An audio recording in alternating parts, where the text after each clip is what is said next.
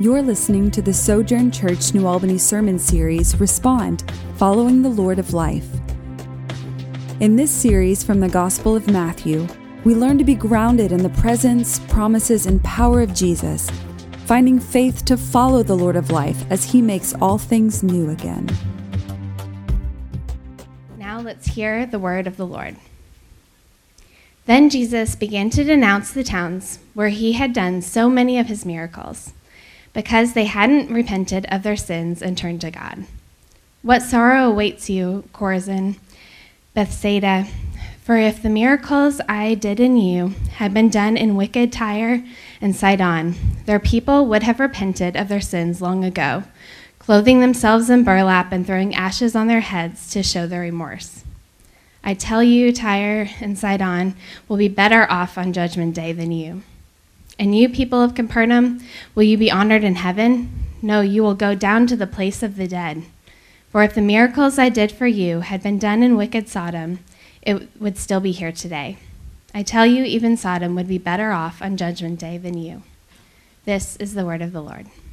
Thanks be to God. You may be seated. We have to do a baby sh- switch here. This is my wife, everybody. There's the baby. Okay. Teamwork makes the dream work, you know. Well, hello. Peace be with you. My name is Jonah. I'm one of the pastors, and it's good to be with you guys. Uh, that passage is about judgment, and we're going to talk about it. But first, we got to do some judging in light of last week's big event. Anybody remember what happened last week? Trunk or treat. Wow, so enthusiastic. If, if last year was your first trunk or treat, there's a cultural thing that happens kind of in house. That was kind of like the family uh, welcoming people into our party. Now this is just family business, and we're a judgmental group, which means every year trunk or treat we judge best trunk and best costume, right?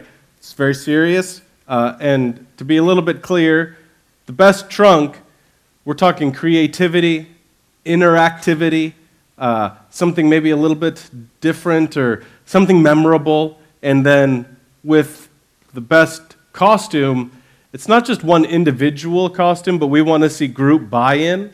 So, is everyone participating and how seriously did we take it? Because some of you guys have seen when just like one person is you know, they're not really doing their part. It's like everybody's bought in, and then one person over there is just like, whatever, get me through this. We're not interested in that. Uh, so this is going to be some, uh, a celebration, but it's also a warning shot for next year because, frankly, some of you need to do better, okay? some of y'all need to do better. Um, so, first, oh, you can just feel the suspense in the room. Um, if you are one of the winners, uh, you need to go talk to Pastor Stephen, and he will explain to you the party that is yours in your whole community group or whichever group of people you did this with. So let's just soak in the uncomfortable expectation here for a second. Okay, winner of Best Trunk is Brittany and Donald Ullery's community group with the Magic Kingdom Animal Farm theme park. So we're, yeah, oh yeah, dim the stage lights a little bit. So, two things really took it over uh, this one for us. One um, was my personal love for Walt Disney World and all things Disney related. And uh, they built, Mr. David Baker built a, a Cinderella's castle. And if you, we don't have good pictures of it, but if you saw it, there's incredible detail with mouse ears behind it, all made of wood. What really took it over the top, though, was the goats. Uh, there were goats. And what, what made it really, so, you know, if you guys are looking for reason to be mad at Pastor Bobby Gillis, I'm about to give you reason. He, he hardly ever makes a mistake. But I tried to get live, real unicorns for a petting zoo, and Bobby said they were too expensive. Boo! Bobby killed my unicorns. So when there were goats there, I was like, all right, goats win. And this is a decision amongst the staff, just to be clear. I know I'm being a judge, but it's not like all my call here. So if you're mad, be mad at the whole staff, not just not just at me. And then, so that's best trunk. Uh, Brittany and Donald aren't here to receive the gift because uh, they just welcomed their first child. So thanks be to God for a miracle baby who's healthy and the gift of life. We're, we're grateful for that. Now, this is, I'm, this is going to be controversial here, um, so we're just going to go for it. The best costume goes to the Schaefer and Ficcaros in their Hogwarts wizarding thing. Now, real clear, first of all, them winning, Justin was sick at the staff meeting where this was decided, so lest you make charges of nepotism, Justin was not there. Uh, and also, this is not a statement about our church's position on witchcraft or sorcery. Okay?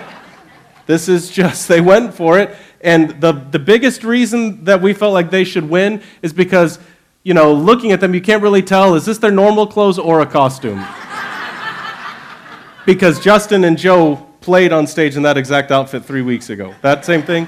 So there you go. Uh, go talk to Pastor Stephen, and he will tell you how to enjoy your party. So, in all seriousness, uh, those are serious prizes you guys won, so go talk to them. Uh, but I think it was our best trunk or treat ever. We had well over a thousand people that came. We had a man throwing candy from a telephone pole. Uh, it was fantastic. We had dancing unicorns, not the same as live unicorns, but still, it was, a, it was a great event. So thank you guys so much for blessing our, our neighbors and our neighborhood that way. And thanks to those who took the costumes and all that stuff seriously. We'll see you next year. So thank you. And turn the lights back on, please. There we go. I get nervous in the dark. So we've put off an uncomfortable Bible passage long enough. Avoided it for, that was about four minutes of avoidance right there. Um, so, one of the things that I hope to show you today uh, is that there are some big ways that God is different than us. I mean, big ways, very significant ways. Uh, but we are made in the image of God, and so there are also some ways that we are really similar to God, uh, or that He behaves, to put it a little dangerously and upside down. There are ways that God is the same as we are, or He operates the same way that we do. And so I'll give you a really non offensive example of this. Uh, and don't look at anybody now. No tossing elbows, no shooting darts, okay? This is a safe place. We're just going to be all uncomfortable together for about 25 minutes here. Uh, how do you feel when someone doesn't respond to your text message? I know how some of y'all feel because of what you said to me when I didn't respond to your text message. It's not a strength of mine. Uh, I'll give you some of you guys a pro tip. I don't know if this works on the other phones. I don't know why anyone has a phone that isn't an iPhone at this point, but I realize some of you guys do. Um, and I, at least I know on iPhones, there's a thing called the read receipt. You guys know what that is? If you don't know what that, I'm about to blow your mind. When you have your read receipts on, it means the moment you look at a text message, it tells the other person that they read your text message, right? So then no, all ambiguity is gone. I highly recommend you turn that thing off so you can at least, you know, thank you. I turned that thing off the moment I realized it existed. Uh, because here's the deal when you send the text message, 98% of the time, you know that they got it. They know that you know that they got it. And they know that, that you know that they know that they know that you didn't respond to it, right? And I, listen, there's boundaries, and I, we don't want to push this analogy too far. If you are always accessible to everyone at any time, you always say yes, always respond to the email, that's a real problem, and that, that will go poorly for you. There should be a chunk of your life every week that you're not responding to text messages or emails or whatever. So don't read too far into this. I just want you to think for a second how do you feel when someone doesn't respond to one of your text messages? Uh, we're in kind of a season of baby showers, child dedications coming up soon, baby showers, kids' birthday parties. And how do you feel when someone doesn't RSVP to your party? You got the invite on Facebook, and you didn't even click maybe. Or what's the one, the ambiguous answer you can do to Facebook events? It's like interested, right? you know, you didn't even do that. Just didn't respond. Again, my wife and I are awful at RSVPing. So I kind of get it. How do you feel when they just don't RSVP? They don't say no, they just don't respond. Why is it that we as people hate a lack of response? Why do we hate the ambiguity? Why do we get so offended when somebody doesn't respond? Especially, like, let's be honest. I don't, however many, couple hundred people are here. If, if we're supposed to be in contact with everybody all the time or respond, it's totally unrealistic. If, if you, by virtue of being here, there's at least a possibility that you could get text messages from 100 people a day. It's totally unrealistic to expect we'd be, to resp- be able to respond to everybody, and, and part of us, we know that. So why do we still get bothered at all by the fact that people don't respond? Why do we hate a lack of response? We're looking today at a, a grave warning. It's frankly a scary passage. This passage doesn't make you a little bit uncomfortable or a little bit scared, we're just looking at different Bibles.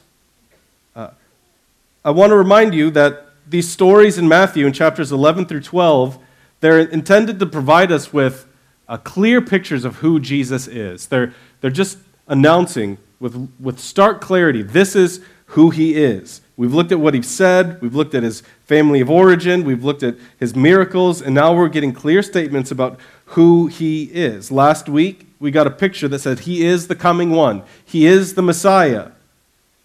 And his coming brought with it an invitation. And now this coming one is expecting you to respond. This morning, we get another picture of Jesus. He is the coming one who is also the coming judge. And the judgment that he brings centers around one simple word respond. Will we or will we not? The simplest way to put the message today is that Jesus has invited you into his family, and it's time for you to respond. Last week, we looked at Jesus' response to the uncertainty of John. John the Baptist had doubts while he was in prison, so he sent his disciples to go talk to Jesus. Jesus says, Tell John about what I said and what I've done. He reassures John.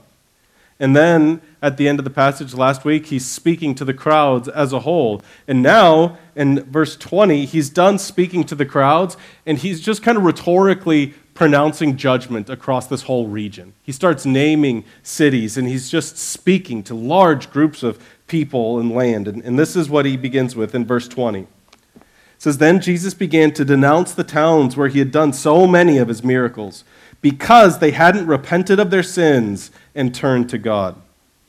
It says he denounced them. This word has a, a wide range of meanings and possible translations. It can go anywhere from rebuke to insult, reprimand. He's blaming them, rebuking them. It's almost like he's attacking them verbally. It's a strong, serious rebuke coming from the mouth of Jesus. And what, did you see why he said that? Because they saw so many of his miracles and they did not respond. They heard his words and they did not repent. You remember that's the message Jesus came preaching? He came announcing, Repent, because the kingdom of God is at hand. That's the message you will see coming from the lips of Jesus in the Gospels. We covered this real early in our series on Matthew. You can go back to the app and listen to it as in the second or third sermon in the book of Matthew. We talked about, you know, the idea behind repent is to come home, to turn around and come back home, learn how to live the way you're meant to be lived. The purpose of Jesus' words and works it wasn't to show off or put on a cool show. The purpose of the words and the works of Jesus was to convince you he is the coming one and move you to respond, to RSVP to the party. It wasn't even just to say, like, you must be God. Wow! Look at what you've done. Amazing. It was meant to do that and ultimately to compel you to turn and change. These people Jesus is talking about had front row seats. They saw, they heard, and they simply didn't respond. Jesus goes on with even more stark words in verse 21. What sorrow awaits you, Chorazin and Bethsaida? For if the miracles I did in you had been done in wicked Tyre and Sidon, their people would have repented of their sins long ago. You can go learn about what these cities represent, what was going on there. I think what's. Can you put that back up for a second, please? This first phrase, what sorrow awaits you, other translations will put this as woe to you. This phrase, it's an ancient Hebrew curse. This is Jesus casting judgment on these people, on these places, and he's saying, Curse you, or you are cursed. And the reason the curse is so strong is because they have seen Jesus. They had a privileged place to hear the Messiah's words and to witness his miracles, and they refused to respond.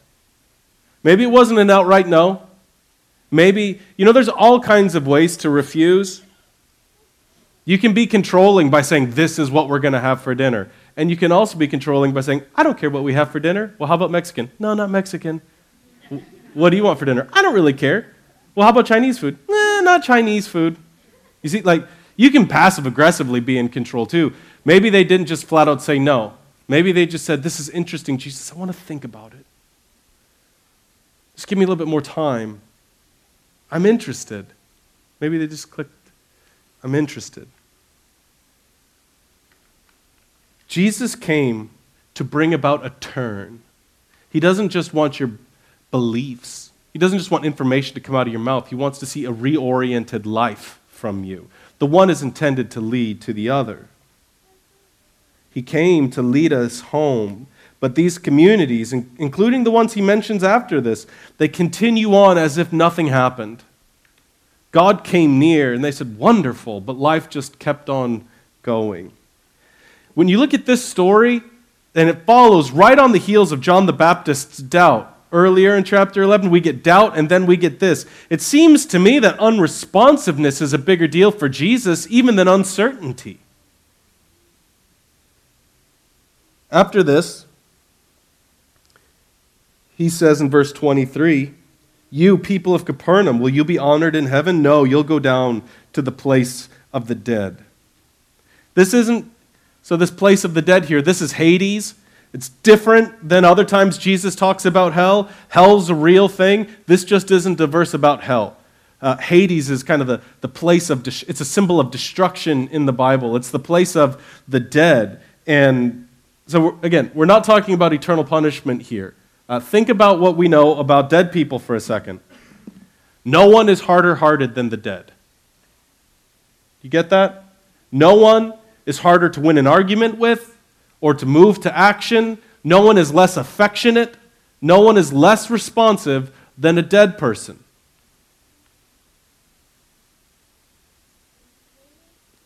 Jesus is saying, if you don't respond to me, you'll be just like that.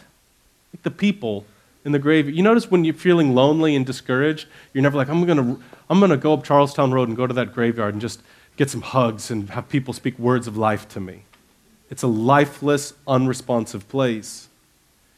The second reality that I want you to see is notice Jesus doesn't say, No, I will cast you down to the place of the dead.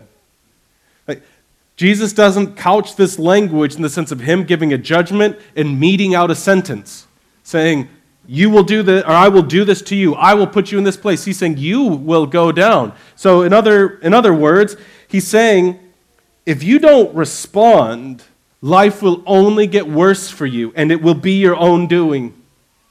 This will be because of your actions.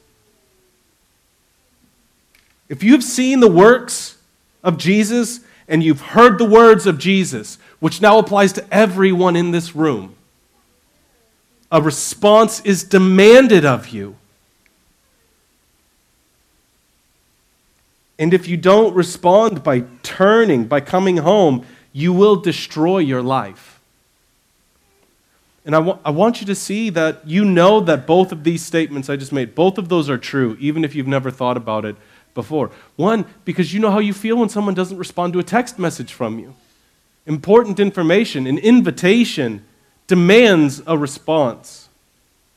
And when you think about refusing to turn and change, bringing about destruction. Listen, have you ever had a family member or a friend in a pattern of brokenness and sin? Um, maybe they habitually lie or they steal. Uh, maybe you, you've had to deal with a family member who abuses a substance. You keep inviting them, right? I love you. It doesn't have to be this way. You keep offering them opportunities to change. There's this program. We'll do this for you. Have you thought about this? You keep inviting change. You keep offering opportunities to change. You keep supporting and reassuring, and they don't respond, they don't listen. And what, what happens there? How does that go? You know, I don't typically like cliches. Usually got cliches became cliches because they were consistently true for a long period of time. And so a cliche that I find to be very true is, you know, this phrase hitting rock bottom. Heard that? What's rock bottom? Well, it's when there's nowhere lower to go.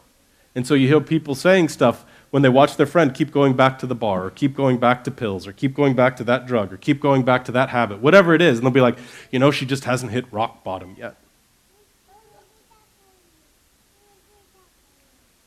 Why does that happen?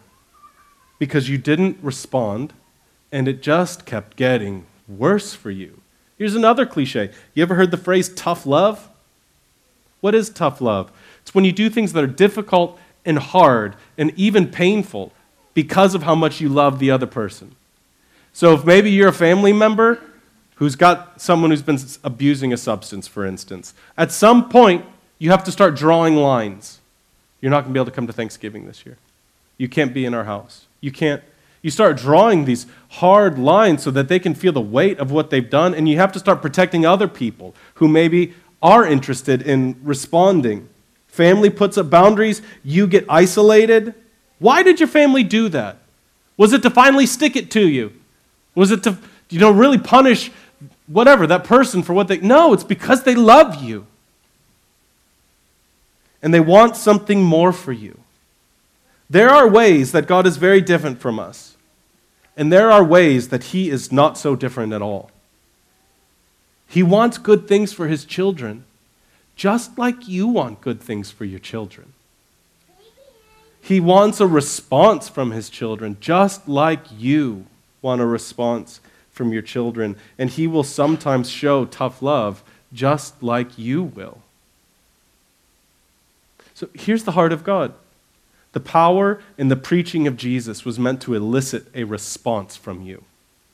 His ministry is repentance fuel. It was supposed to affirm who he is to give you faith and confidence that you could turn around and learn a new way. The miracles, the words, the ministry of Jesus was meant to convince you he is Messiah so that you would trust him and you would follow him and you would obey him. And if you don't listen, if you don't respond, it will only get worse for you in this life. And then you will have to give an account for your stubbornness before the coming judge. It would be wonderful to avoid preaching messages like this. You know, it's not like wake up. Some people do, I guess. Get wake up and like I can't wait to talk about judgment today. But here we are. If we want to take the good parts of the Bible, we can't just throw out the hard parts about the Bible. If this is the revealed word and wisdom of God, He will say things to us that don't hit us comfortably always. We have to feel the weight of this. You can look at this passage like a family intervention. You've been drinking too long, and you come home, and the family is there because they have hard things to say to you, because of how much they love you. Turn from your sin, turn from your self reliance, and trust the coming one. Look to his word, look to his miracles. He's pleading with you, and it's time to respond. After these intense warnings, this is a strange passage, you guys. These 10 verses, Matthew 11, 20 through 30, are, are strange. And Jesus goes from making this curse to the crowds to praying to his Father. And in the prayer, I think he's giving us a window of what does responding look like? What kind of people do we need to be? And so he begins praying in verse 25. He says, O Father, Lord of heaven and earth, Thank you for hiding these things from those who think themselves wise and clever, and for revealing them to the childlike. Yes, Father, it pleased you to do it this way. So,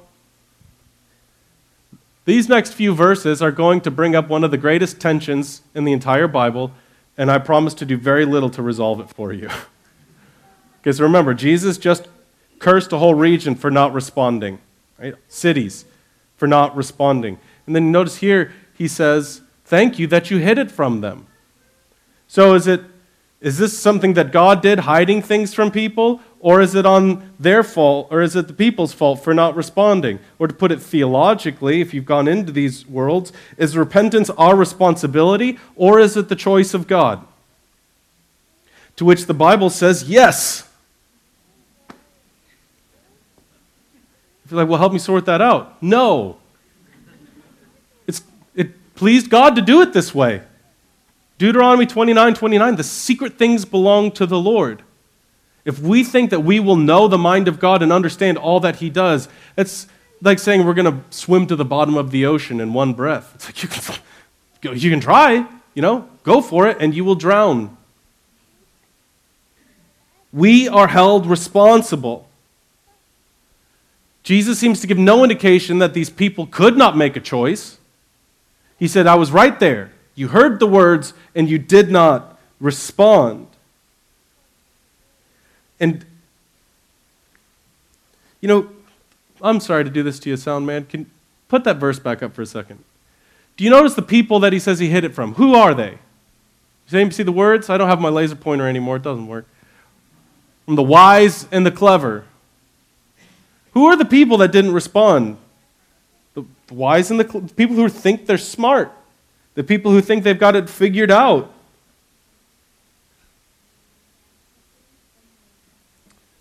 They're proud.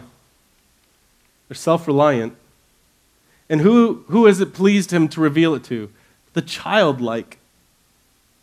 What's one of the biggest differences between the wise and clever and little children? If you have little children, you know this. Children, I mean, the simplest way I can put it is children ask for help. Even, again, if you got little kids, they ask for help in ways that will drive you crazy.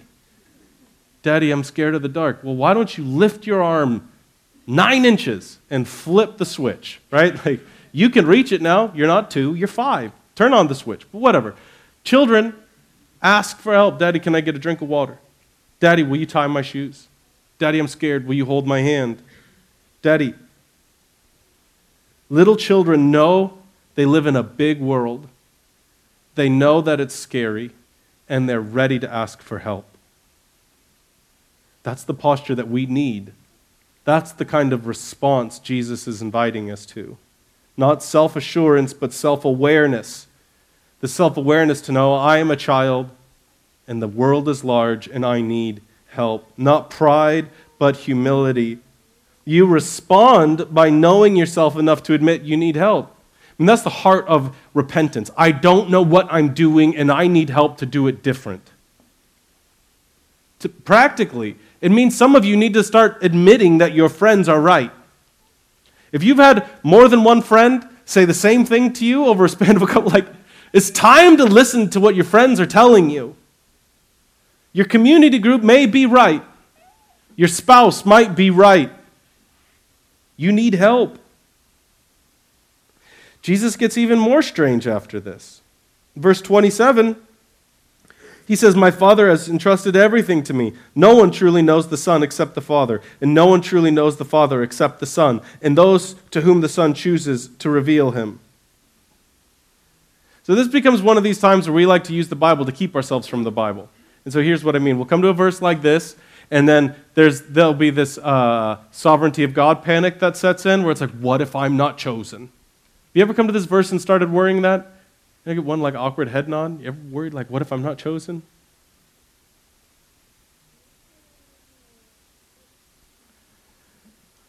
I don't know what to tell you.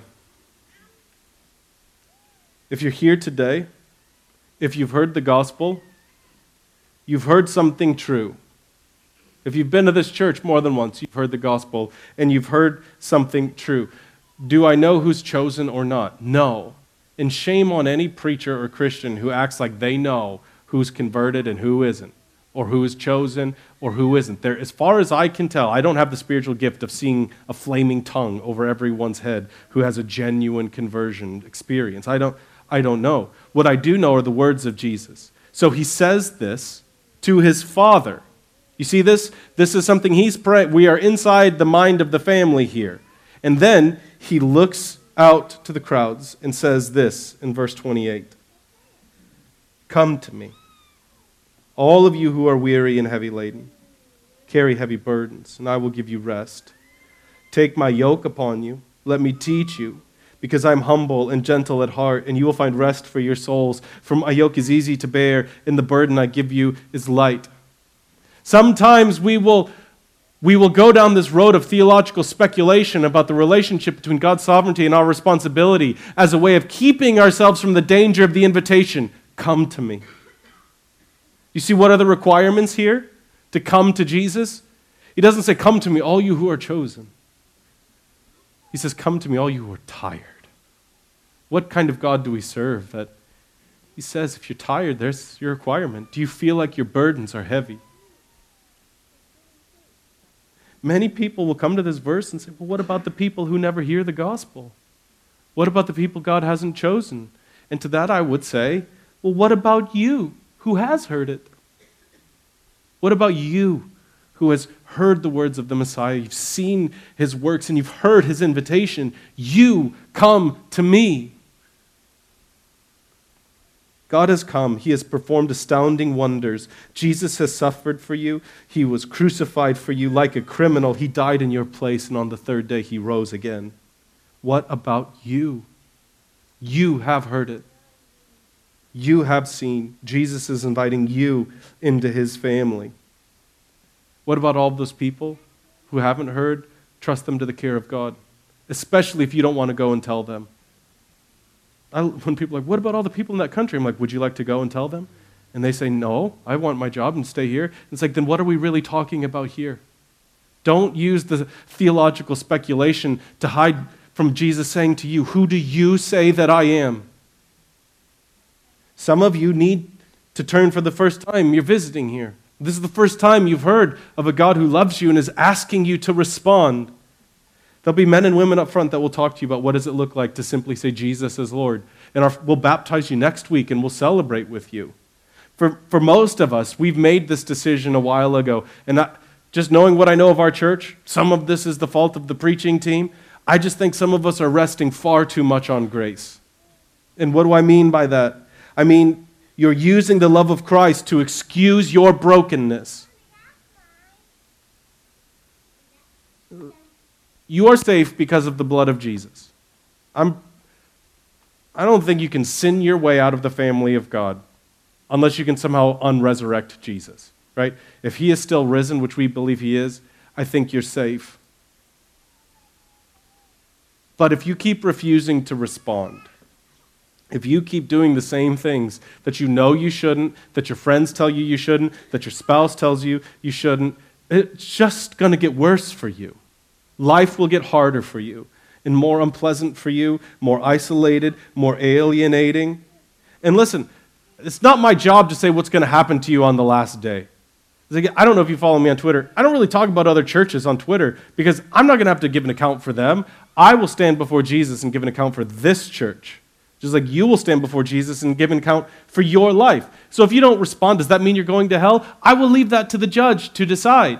But I guarantee you, your life will get worse and more difficult now if you refuse to listen. And there's some real easy ways to know if you're refusing to listen. When Jesus says, My yoke is easy, my burden is light, are you at the least bit tempted to say, Liar?